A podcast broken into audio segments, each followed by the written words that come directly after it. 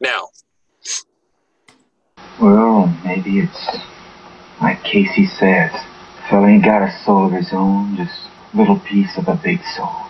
The one big soul that belongs to everybody. Then, Then what, Doc? then it don't matter. I'll be all around in the dark. I'll be everywhere. Wherever you can look. Wherever there's a cop beating up a guy. I'll be there. I'll be in the way kids laugh when they're hungry and they know supper's ready. And when the people are eating the stuff they raise and living in the houses they build, I'll be there too. I don't understand it, Doc. Me neither, Ma, but just something I've been thinking about.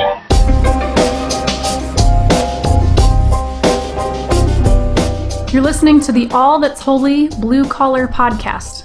Thought provoking interviews with interesting guests and commentary on everything from sports to gardening, from good food with close friends to great music and movies. Provided by your hosts, Cody Stoffer, the reluctant Gen Xer, and Craig Morton, the token baby boomer. These guys are allergic to big words, but not to big ideas. Profound things will be said, but they will be entirely by accident.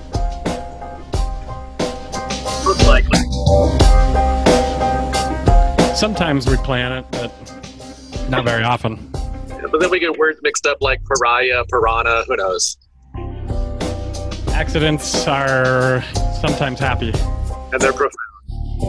Uh, eh, I don't know about that. I don't know about uh, profound, but uh, they make us think. Well, they're profound if you say, oh, there's a deep meaning, you just need to dig for it.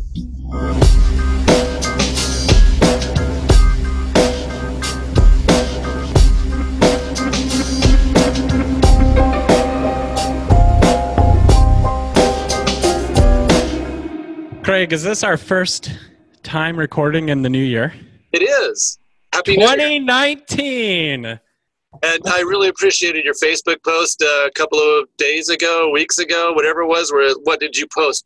2019, 365 times. that's right. That's right. So that I have never once written it wrong. Well, that doesn't mean you've never once written it wrong, but you've written it correctly at least 300. No, but I'm saying, I'm just saying, uh, since then, I have not written it incorrect. But I've, I've not written it incorrectly yet either. You haven't? No, not yet. I haven't No. written Have you, I don't written it, have you written it at all? No, I haven't. I'll, Oh, wow. You can't claim anything then. By the way, I'm Craig. Craig, that's Craig over there, and I'm Cody, the on the border between Gen X and Millennial. And we have a co-host with us today, our special guest, Sarah Jackson. Wait, there's somebody. Uh, uh, we have somebody who agreed to be on here with us again. I, I, I think I, we tricked her. Yeah, I don't know how this happened, but I'm here. We are Oh, so grateful that you are. That's Sarah. Hi guys. And Sarah Jackson. Denver. Sarah, what ge- what generation do you belong to? I think I'm a millennial. I was Yeah. born in 1984, so I'm like right on the cusp.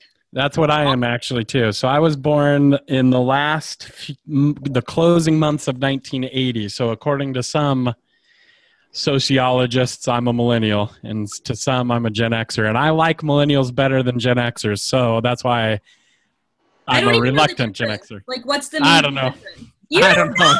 How I don't know. How can you like one more than the other if you don't know? Because I don't know. I uh, it sounds cooler. Well, all I can say is I don't like being classified as a baby boomer. Why? I, I, Because I tend to blame baby boomers for so much of the trouble. because baby boomers are terrible. That's why. Okay, so at least we know we're not baby boomers, Cody. That's right. Exactly. You're safe. You're safe. And and I and I struggle because I spend thirty you know thirty hours a week. Well, maybe not that much, but half half of my life I spend with teenagers. Ah, So it's like I don't know where I belong. and your body tells you that you have been, haven't you? You were talking. So my Craig body was tells talking me to I'm a body a body boomer. No, a body boomer. Uh, Body boomer. my body tells me I'm a baby boomer. There we go. That's rough to say. Anyway, so yeah, Craig was s- speaking of volleyball, or speaking of Sarah Jackson. Sarah, you play volleyball, right? I do my best. Yep. Well, Craig was, that's why I bring it up because Craig was uh, telling me he was trying to teach 16 year olds what they should be doing when they play volleyball, and now he's hurting because of it. Volleyball. Isn't that what you said? Volleyball. What, I thought you said maybe what part volleyball. of your body Oh, is hurting. I track. I'm a track coach. I wasn't doing volleyball. okay. Where'd you get that? I don't know. I thought that's what we were talking about. I'm a millennial. I don't pay attention. Track is so far different than volleyball. Like, how does that even happen? I don't know. I don't know. Cody had a short attention span. It's actually why I like to play volleyball because it does not require a lot of running. So, so why? Why?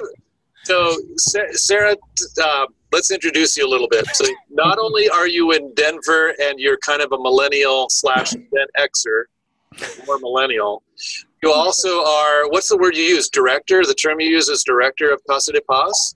Yeah, I just whatever people want to call me, they can call me that. The girl who lives at Casa de Paz, the one who started it, the director, doesn't matter to me. Oh That's yeah, not cool. not in love That's with titles. She's definitely a millennial. So, it's- define Casa de Paz other than saying House of Peace. But other than that, what what is Casa de Paz?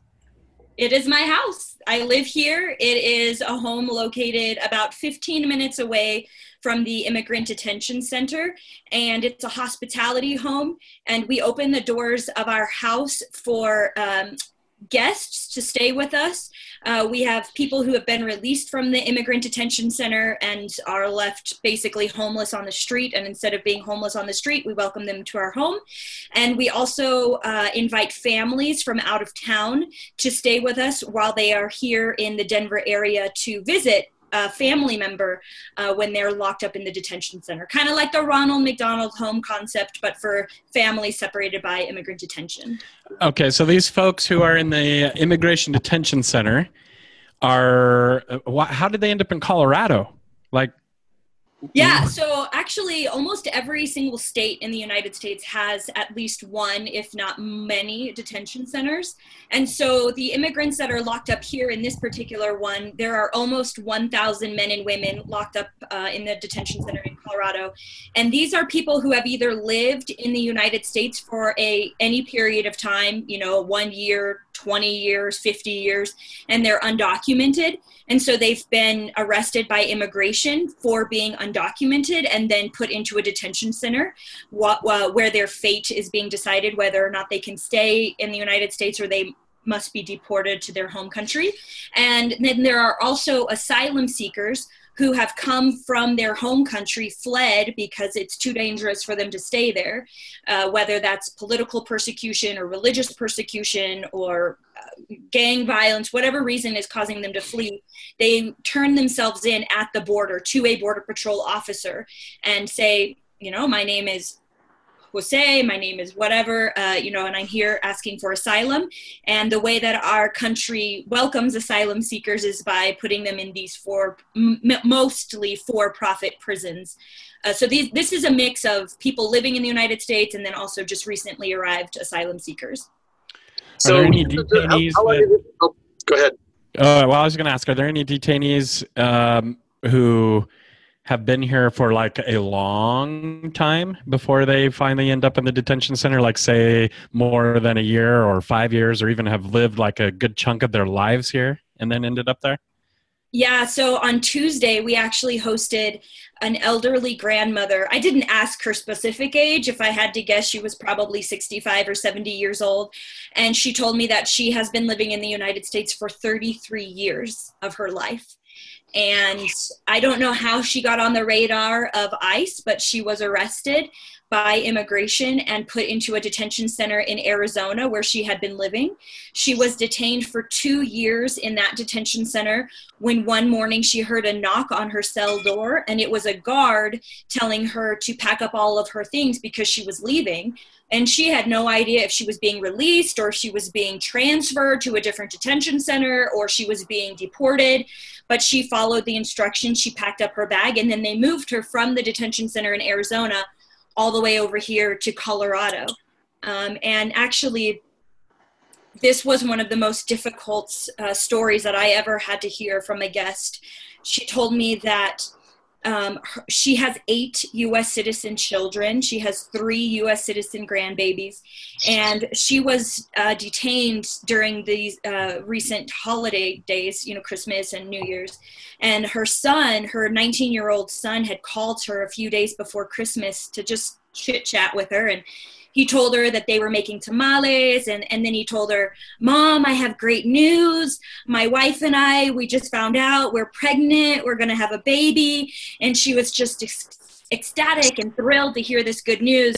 Um, and then a few days later she received a phone call from her husband and her husband told her that the same son had a heart attack out of the blue. Nobody knew that he had any problem with his heart, but that he had a heart attack and he passed away while she was in that detention center. Oh. Yeah. Wow. So this lady, 33 years living in the United States, her whole family, her established life is here and, and then she her son dies while she's locked up. Ugh.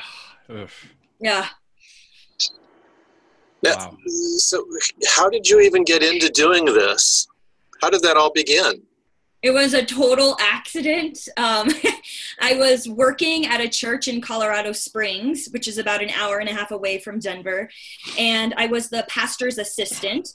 Our pastor actually got invited to go down to the Mexico US border to learn about immigration issues, and specifically as people of faith, how do we respond when immigrants come to the country that we live in? Uh, he could not attend that trip and um, it was an all expenses paid trip to Mexico, and I could not pass that up. So I raised my hand and volunteered to attend the trip just because I wanted a free trip to Mexico. Honestly, I did not care about learning. Like I'm thinking, oh, I'm gonna get a tan. I'm gonna get some good Mexican food. a pina colada. That's awesome. Yeah, I thought it was going to be awesome, and it was awesome, but not in the way that I expected. Because when I went down there for the very first time in my life, I I heard stories of real people, you know, sitting across the dinner table from me, telling me that they had just been separated from their family, just been deported, or or or were trying to get to the United States to reunite with their family, and and they couldn't be together. And and I was hearing story after story after story, and I I just imagined what if I was in their shoes? What if this was me? Or what if this was my sister or my dad? How would I want to be treated? Or how, how would I want my family to be treated? And, and so when I returned back to Colorado after that trip, I, I couldn't just ignore what I had seen and heard and witnessed. And I just wanted to do something to put a family back together again because the family uh, issue just kept coming up over and over. And I'm like super close to my family. So I was like, what can I do? Right. And here we are. Wow. And you've hosted how many people? Let's see. As of yesterday, we have hosted 1,714 uh, guests. Yeah. That's crazy. Uh-huh. Holy cow. Is your house like an apartment complex and you've got room to host 300 people? Or what? I, I'm having trouble visualizing this. What's it look like when? Yeah. Well, actually, you said apartment, and when I first first started the casa, it was in my one bedroom apartment. Okay. And uh, when we had a family or a guest stay with me, I'd give them the bedroom, and then I'd crash on the couch. and then after about four years of that, I started wondering. How does it feel to have your own bedroom at the end of the day? and so we moved into a five bedroom home about two years ago and we have one bedroom for me. I have my own bedroom. We have another bedroom for my roommate oliver. He's a former guest of the casa. He was released from detention after being detained for seven months. He's an asylee from cameroon africa. Oh. so he has a bedroom i have a bedroom and then we have one bedroom for the women who have been released one bedroom for the men who have been released and one bedroom for families. So each bedroom has two bunk beds. So we have, you know, almost every day we have enough beds for everyone. But on the off chance that we maybe have too many people and not enough beds, all we do is ask our volunteers if someone has an extra room to share. And within minutes, sometimes seconds, every need that we've ever posted has been taken care of. That's remarkable. Yeah. That's awesome. What do you, uh, so uh, what's like the max capacity then at one time? I mean, before you have to go to volunteers. Well, so if we have three guest bedrooms and each bedroom has two bunk beds, Craig, Right. do the math. That's six. Just kidding. That's a total of 12. Okay. However, I know that I was kind of being a punk in my answer, but there was a night uh, a few weeks ago where we had all 12 beds filled, and then we also had a gentleman sleeping on the couch because uh, it was uh, he really wanted to stay at Casa de Paz, and so we said, "Well, you can stay here, but the only room left is a bed on the couch." And he's like, "That's cool. I'll do it." That'll work. That'll work. Yeah. Wow, cool. So you're, Okay. you're, you, there, how many of these are, are like long-term residents? I mean, they're there for a week or two, or most of them just there for a night or two while they're visiting somebody in detention, or Yeah, so there, um, most of the people staying with us are people who have been released from the detention center. Okay. I would say maybe two or three times a month do we have a family uh, come and stay. So most of the people who are staying with us are people who have just been released from the detention center. So that means they've either won their case and the judge has granted them whatever relief they were looking for, and they're released and legally they're allowed to live in the United States. They can work, they can do all that good stuff. Uh, or somebody could be released from the detention center who has been given a bond, or maybe they've been released on parole. And so, if the family can pay that bond, the immigrant is able to leave detention. Their case is still in process, so they still have, you know, subsequent court dates to appear in front of their judge, but they don't have to be detained in that process. So um, most people that we have here, uh, you know, on um, Monday there were eight individuals who had been released from detention that stayed with us. There were a couple guys from India, a guy from China, someone from Pakistan. Uh, we had a, a lady from Mexico. on Tuesday we had four, five uh, guests. Every night is different, but. But 99% of the immigrants that have been released and come here to the house have family or friends somewhere in the United States. And so we just provide very short term hospitality Right. for our guests and help them get back to their family, wherever their family is in California, in New York, in Chicago. So they stay here maybe one, two, maximum three nights. We have a three night maximum stay just so that we keep okay. Open beds for Sure. more and more people. Now, you, I, I had met you uh, almost three years ago in 2016, and at that time became a little familiar about what you were doing and kind of kept track of it a little bit. And and for the most part, it seemed as if you know things were just kind of going moderately well. No real, um, no, you know, no, nothing that really seemed to capture a lot of attention. But then over this past year, um, there have been you know, an article in the Guardian uh, captured the attention of uh, David Byrne for old guys like us. And it's, wow, talking heads. Who? And then, and then, um, oh, and, and I think you said there's a documentary that's been developed or something. I mean, something happened over the, the recent past that really has highlighted the issue of immigrants. I, what what has what has it been like over this last year? Because it seems like things have changed. Yeah, I think we've been really blessed to have captivating stories to tell and really be able to put a face to the issue, quote unquote, of immigration. And so I think when you have a chance to have your heart feel something or to have your maybe emotions impacted like it, it it's not it, it's contagious and so especially this past summer under the the zero tolerance policy when children were forcibly separated from their parents at the border and held in separate detention centers um, we actually were able to host over a, a dozen of those parents who had been released from the detention center in aurora so they had been detained right there on the border, you know, of Arizona, Texas, California. Children were taken away from them, put into other detention centers wherever, you know, all across the country. And then those parents, about 50 of them were transferred up here to the detention center in Colorado. And so when we found out that there were these uh, parents here, we just knew you know we've got to do something to get them out so that they can get their kids out of prison. I mean and, and some of the parents that were staying with us had children four five six years old and it had been weeks or months since they had even talked to their child. And so we um, I, I, think that because of the involvement that we had, especially this summer, that we were able to to gain a little bit of um, attention, um, just because those stories were particularly heartbreaking. I mean, they're all sad and they're all traumatic, um, but there's a for me there was a, a, level of intensity this summer and and the a, a look in the faces of these parents that are different from most people I yeah.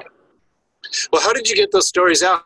Who who who picked those up that they actually were told to a wider audience? How'd that how'd that begin? Uh, your guess is as good as mine. You know, I wake up in the morning and there's an email in my inbox. Hey, Sarah, uh, I'm a reporter for The Guardian. I want to tell the story. Okay. Hey, Sarah, we're doing a story on the families who have been separated under the zero tolerance policy. I'm a reporter from the New York Times. Okay. we, wow. have, actually held a fundraiser this summer uh, at a local brewery, and we were raising money to uh, cover some of the bond costs of these parents, and so we could bond them out and get them out of detention. And one of the ladies that stayed or that came to our fundraiser, her daughter is the executive producer of MTV's show Teen Mom and she actually lives in Boulder, just about an hour away from here. And so the lady, the mom, was like, "Hey, I really want you to meet my daughter," uh, and I said, "Great, like invite her over." So we, she came over here to Casa, and then she told me that she. Uh oh. Well, probably about a month and a half ago. Uh, she, uh, favorite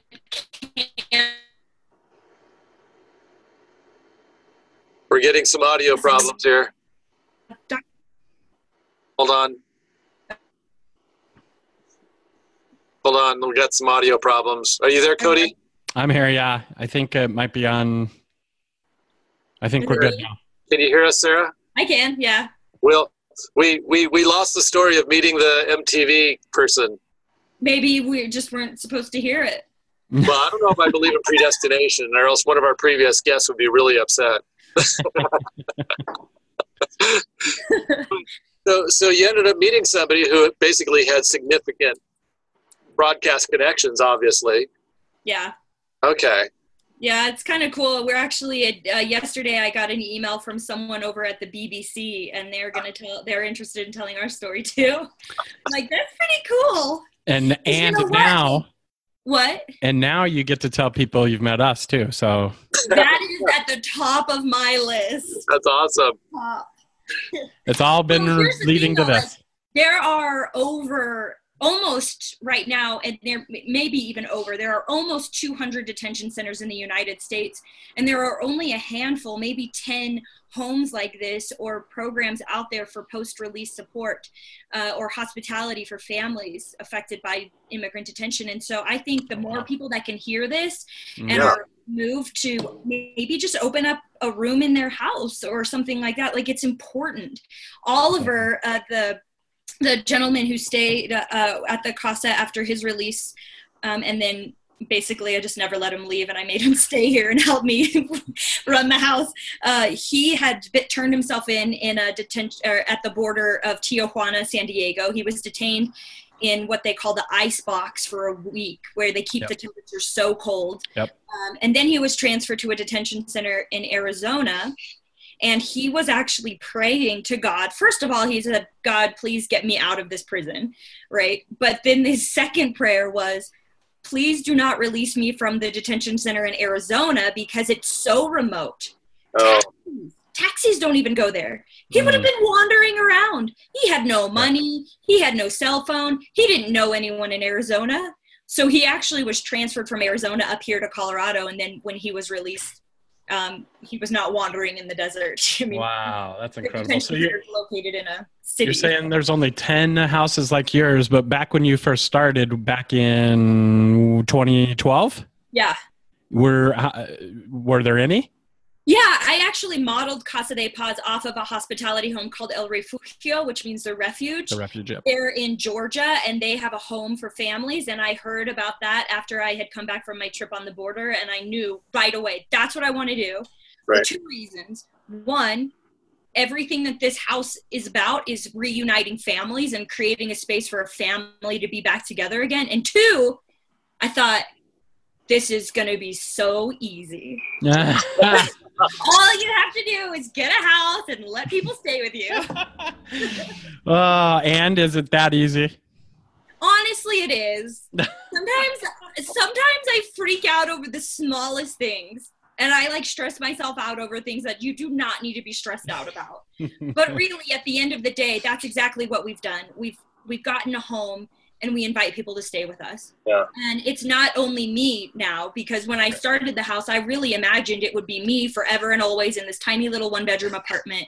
But now we have a home. We have literally hundreds of volunteers who have gone through our training and ready to host immigrants or visit immigrants in detention. And that's why when we have a need, we put it out and it's filled in moments. It's awesome. amazing. Awesome. So, so are some of those uh, volunteers actually bringing uh, folks into their home following your model or or how does that yeah so once in a while an immigrant will be released from the detention center. They will have no friends no family in the united states. This is just where they happen to get dumped out of you know at this detention center and so when we find out about people in that situation we ask our volunteers who will open up your home for one month and let someone stay here a little bit longer term a little bit of a longer time in order to find a job, maybe get a little bit of English skills, make some friends in the community. So we have people who have done that. Uh, we also have uh, oftentimes a, a, a, volunteer will just hit it off with one of the guests and they'll have a really great connection and then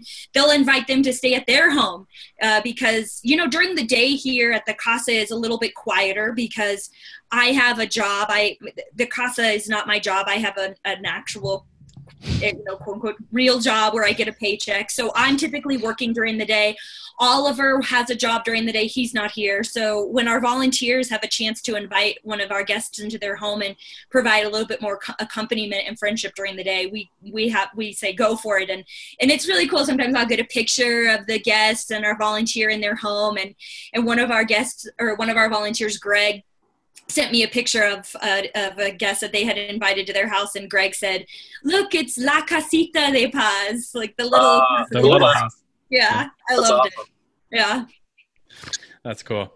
What does the so you have a job, but how do you fund what you do in the the casa? Yeah, it's really fun. It's a fun way to fund what we do. We play volleyball.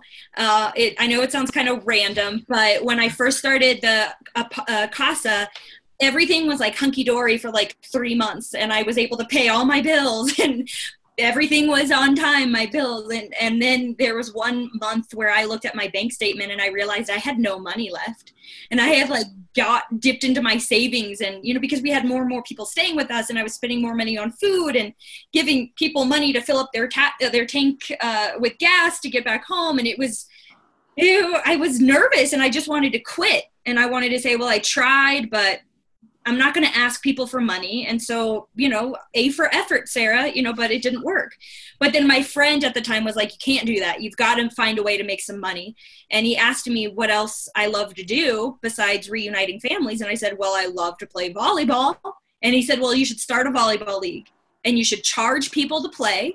And then at the end of the season, whatever profit you have left over, you send it to the casa and then that you can use it to pay for your rent and your food and your utilities and honestly, one of the only reasons I agreed to start the volleyball league is so that I could turn around to my friend and prove him that he was wrong, that it, didn't work.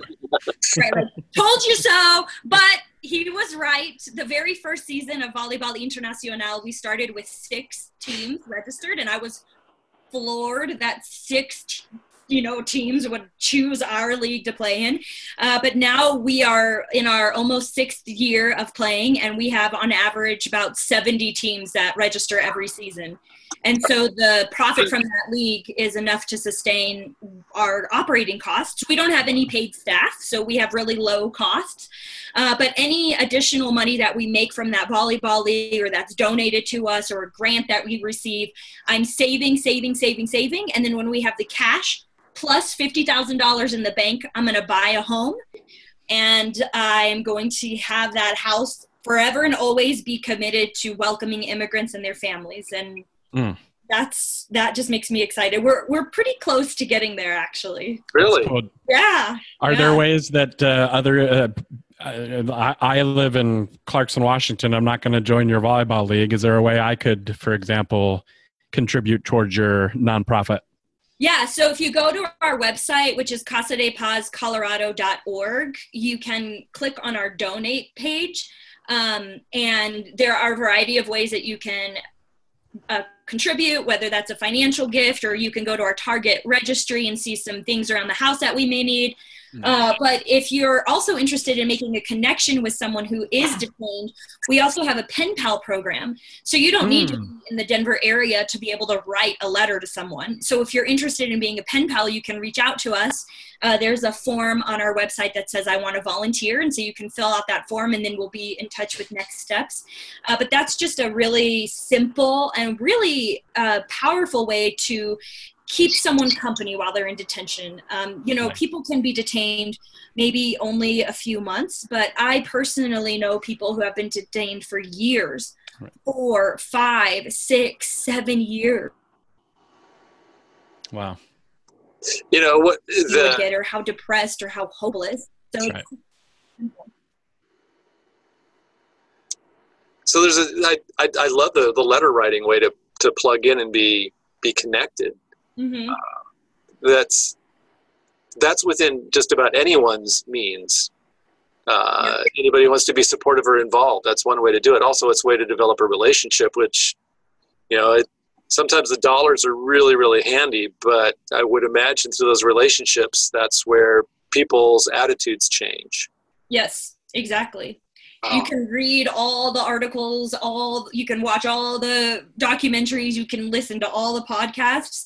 But for me, I see the most transformation happen when you meet someone who has personally been affected. And Yep. then it's no longer that person I heard about. It's like, uh, no, it was that person that I had dinner with and took to the airport or, you know, a board game with. You know, it's, a, it's your friend, it's someone you know. Yeah, it, it, something is no longer an issue then. You know, it's not Mhm. that abstract issue. We talk about issues, but this these are these are people you know and care about. This is it's it, and that's where transformation really begins to occur. Yeah, we normally don't look at people and call them issues. Exactly. like I know we have issues, but Yeah. normally people don't look at us and say, "Oh, that's an issue." Well, know? they might. They might. I don't know. Maybe they do. Only only when I'm walking away. Hopefully. Boy, there was just a bundle of issues right there. Bundle. That's a good name. One of, one of the things that I, I love, I mean, Cody and I are like jocks at heart. We've never grown out of love and sports, and just the idea that volleyball is a way to finance something so vital, so powerful. It's it's just really pretty cool. Yeah. Um, it's a way for people who love to be active and want to use that to, you know, make something really powerful happen in a community. Um, that's pretty cool. Your friend was a genius. Yeah, I did. You ended ended up not yeah, you don't have to. Like, Oh, she cut out again. Started. He was actually my ex. boy. Oh, can you hear me now? Yes. Yeah, yeah, go ahead. You- Yep.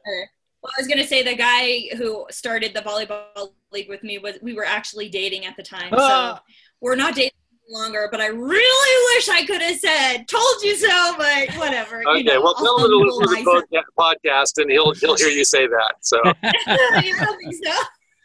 Oh, that's funny. uh, what? Hey, Okay. you, did, did you want to ask the the four? Yes. So we, when we have guests or interviews, uh, people we interview, we ask a series of questions, and they're pretty. I, you're going to feel a lot of pressure on these. So, Oh boy! okay. Should So I the first question. so the first question is, Sarah, what are you drinking? So it can obviously. I just saw you grab the tea. You can tell us that if you want. But what would be like if you're inviting me over for a drink? What is the drink? What's like? Okay, you've got to try this. Hot chocolate, I know it sounds so stupid, but this best hot chocolate is called Abuelitas. There you You go. get warm milk, you melt the chocolate in there, and then you get these coconut cookies and you dip it in and you let them get soggy and then you eat it and you cannot stop eating it. Oh, so actually, no, I wouldn't invite you over because then I'd have to share. So never mind. That's a drink I drink. You had me until you had the coconut. I uh, like I like No, it. That sounds so good. good. Yeah, have that sounds good. I know it sounds, but you just have to try it. I would try that. That sounds good. Okay, what are you reading? So it can be an it can be a uh, online article that you think everyone should read. It could be a book right now that you're like I can't put down. It could be a magazine. You know anything. What are you reading? Well, I just started reading that book, Dare to Lead, I think, by hmm. Brene Brown. oh, Yes, good, good. And good. I just started reading. I mean, that Amazon sent it to me a week ago, and I haven't opened it up yet. But it's on my bedstand. Oh, Perfect. anything Brene Good Brown. Just, Yeah. Yeah, I gotta do it. I gotta do it. Good Yeah. choice. Good choice. when I read, it's just, you know, I I just my brain sort of like turns off, so I just I feel like I have to get more focused. But I'm gonna do it. I'm gonna read it this week. Nice. I love Dare it. to read it. Okay. What are you listening to? So this can be a uh, you know a podcast you think people should listen to, or it can be an album right now that you're really vibing to, or anything like that. What are you listening to? I love Brandi Carlile. Oh, Yes, my wife loves Brandi Carlile. Oh, her songs mean everything Yep. at any part of my life. Nice. like, how does it happen where you can be in a one place, you know, a couple years ago, and then the song takes on a whole new meaning two years ago? It's the same words. I love her music. Yep. One of my goals is to attend one of her cruises. Ooh, oh yeah, yeah, Oh, yeah. Yes, her my. Oh, Okay, so my wife, she, she loves Brandi Carlile, but she also loves. So she and I together love a band called the Avett Brothers, and oh. Yeah, so the Avett Brothers and Brandi Carlile are really good friends. So they always they perform together all the time. Like you uh, love the Avett Brothers? Really? what's that? You love the Avett Brothers, huh? Never Yes, knew we love we love the Avett Brothers. In fact, we've been and seen them in Red Rocks a couple times. So You've yeah. seen them in Portland. You've seen them in. we've Uh, seen them at a lot of places. But yes. followed them for a So- week. you might like them as well if you like Brandi Carlile. So I'm Yeah. just putting that out there. Check All it right. out. Okay. Yeah. Uh, uh, what, let's see. What did I ask already? Drink? You, dra- you Read? Oh, what are you watching? What are you watching? You So, uh, are you stream? uh, Is there something you're binging on Netflix or you know Hulu, or is there a movie that you think okay, right? That's that really has captured my imagination. I am a reality TV show junkie. So right now I'm on season six of Vanderpump Rules, and I'm really glad that it's like dwindling down because The Bachelor just picked up. And so then when I don't watch that, I'm watching 90 Day Fiance, and I also watch Love After Lockup. So I just Oh, nice. Wow. Oh, that's cool. Shows. That is a thing. You're really into that deep. That's awesome. Wow. I am, I And you must really love this presidency. Why? Because it's, like a reality show. Oh, I wish. I wish I could just, you know, like, can we cancel the season? Yeah, I think we can. I think we can. I'm hoping. I'm hoping. I think that can happen. I Yeah. know, yeah, fingers crossed. I'm. Oh man, The funny. sequel, I don't know, but anyway, we'll see. That's funny. Wow, that's great. Okay, and then I've asked four. So the fifth question: Oh, yeah. If Craig and I, what's that? Five. We said four, but this yes, is five. there's the fifth Uh, question. So if Craig Yeah. and I come to visit, where are you taking us out to dinner? Like, what's the okay? Like, if I'm bring hosting someone, I'm. Uh, I mean, you're always hosting someone, but I mean, if you're having, to have a visitors- flavor of, of, of the place. yes, what you're like, okay, you go. I'm taking you out to this place. Well, it would depend on what you like. I mean, that's Everything. We, I, we're like, I like everything, everything. except for coconut and scallops. I You love like scallops. coconut and scallops? No, she, he says he likes everything but those two, but I'm Oh, game for like even coconut those. so. scallops make me sick. Oh, okay. That's well, we won't do seafood or like island cuisine. Honestly, one of my favorite meals is my sister, uh, her boyfriend. Um, his family is from Mexico, and his mom is the best cook. Ah, so I would you go. probably take you over to their house because That's they what actually cook Yeah. for you. If you ate dinner here at the casa and it was my night to cook, you would be eating cereal or scrambled eggs. So, Those are good. Those are good. Yeah. Nice. Okay. I love it. So those are our five. You see, I told you there's a lot of pressure on those. I survived. All right.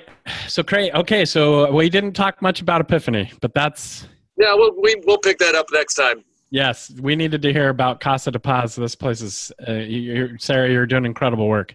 It is really cool. I did. I did want to ask one thing. Is, Yeah. is there?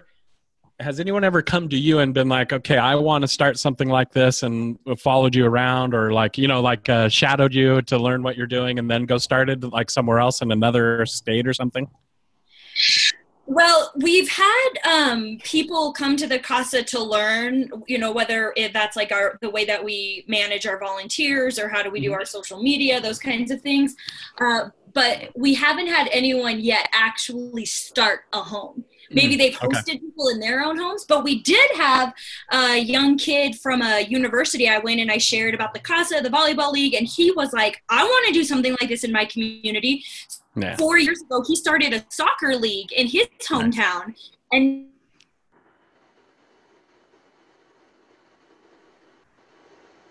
playing in this soccer league and it's more than just soccer because it's about the youth um, No, no. you know uh, the influence that he has with those kids so i thought that was pretty cool That is cool. That's really cool. Um, Yeah. um, um, um, um, okay, we have to talk a little bit. Uh, Sarah, I found out that you're a Cowboys fan, and they're playing tomorrow in the playoffs. They've won their first playoffs games. Let's talk about that a little bit, okay? Are Well, they going to the win? i'm like a die-hard dallas cowboys fan but Yes. if you ask me to name anyone on the team i don't know Ah, Just I say lived Dak. Texas. Just say Dak. Wait, Yeah. no, I don't trust you. I don't trust you, Greg. I don't trust him. I Say didn't know Van Der Esch. oh yeah. They're, okay, so okay, Sarah. So I grew up in Idaho. Craig lives in Idaho. My favorite college team uh, is the Boise State Broncos. So I love the Boise State Broncos. And the Cowboys have on their team four different players from the Broncos. So I follow them pretty closely, but they have a kid named Really? Leighton. Yes. And they have a kid named Leighton Vander Esch on there who's incredible. Incredible. So, Vander Ash. yep. Then, yes. Leighton There we go. I know one name. There you go. So who, who are the four? We got Okay. Gandrick. Uh, well, Scandrick is gone now. So, Oh, is he? All right. See, I've Yep. been boycotting football for two years, so I don't know. so there's Demarcus uh, uh, Lawrence. He's a defensive end. There's Tyrone Crawford. He's a uh, defensive tackle. Leighton Vander Esch, who's the linebacker. And then, yeah, I guess I said four because I was still thinking Scandrick too, but it's down to three. But yeah. Okay.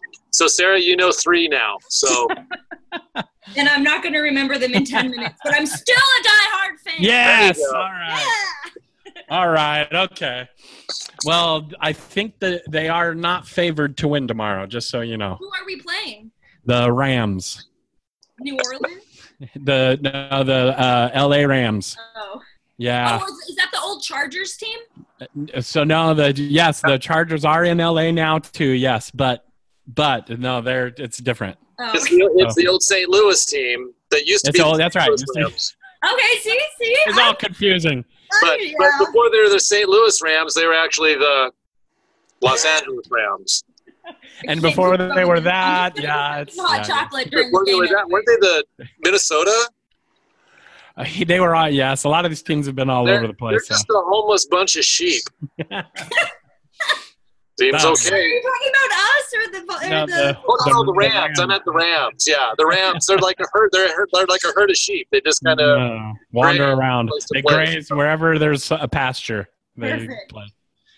Yeah, that's funny. Uh, okay, well, uh, so yes, I guess right now we do have a good chance to make it to the Super Bowl, but we are not favored to win tomorrow. So yeah, We- well, we're the underdogs. that's there you go. Embrace never it. Underestimate us. It's That's our right. time to shine. that's right. All right. Okay, well, I got to sign off because I got to go pick up my daughters, not some girls, but my daughters. Your daughters are girls. Yes, but I'm not going to pick up some girls, Greg. Well, no, I yeah, I know, I I know who they are. Okay. But you Sarah, keep saying that in our episodes, and every time it records, it makes it sound like I'm going to pick up some girls. Gotta be provocative, right? Yeah. That's awesome. We we need to put that in the title. No. Wait, what? Needlessly provocative? No, Cody goes to leaves to pick up some girls. Oh, man. Anyway, Uh, Sarah, thank you for being our guest. Thank you for having me. And we, if it's okay, we like to always leave an open invitation down the road to re- to check back in on some of our past guests to see how things are going. So Cool. That would be awesome. nice. Okay. All right, Craig and everybody. I guess uh, we're gonna sign off. we'll do that. Okay. Thanks, Sarah. Uh, do we have any cool closing taglines or anything? What do we got? What do we? Oh, I thought we were going to be burning down the house. Oh, yeah. We should play a song. didn't, didn't cue up uh, David Byrne there because I thought, you know, it's really not the best song title so- for Casa de Paz, but you know, yeah, I know exactly. We thought of that afterwards, Well, but that's okay. Yeah, we're just we're just gonna appreciate the music. It has no meaning that's to right. us. There's no symbolism here at all. Okay. so that'll be that'll be our fade out. Is it playing? Uh, you tell me. You're you're, the- you're, you're the We're so professional. We're so pro here.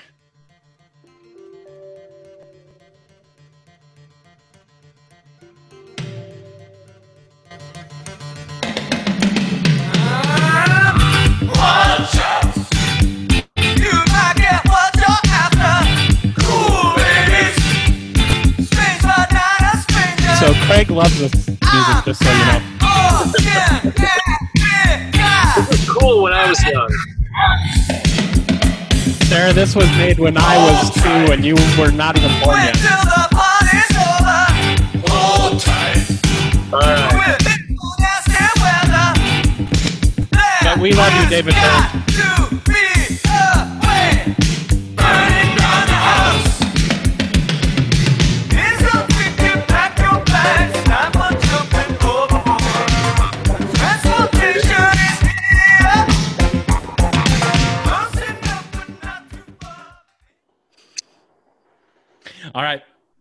All now right. We're, now, we're, now we're for real out of here.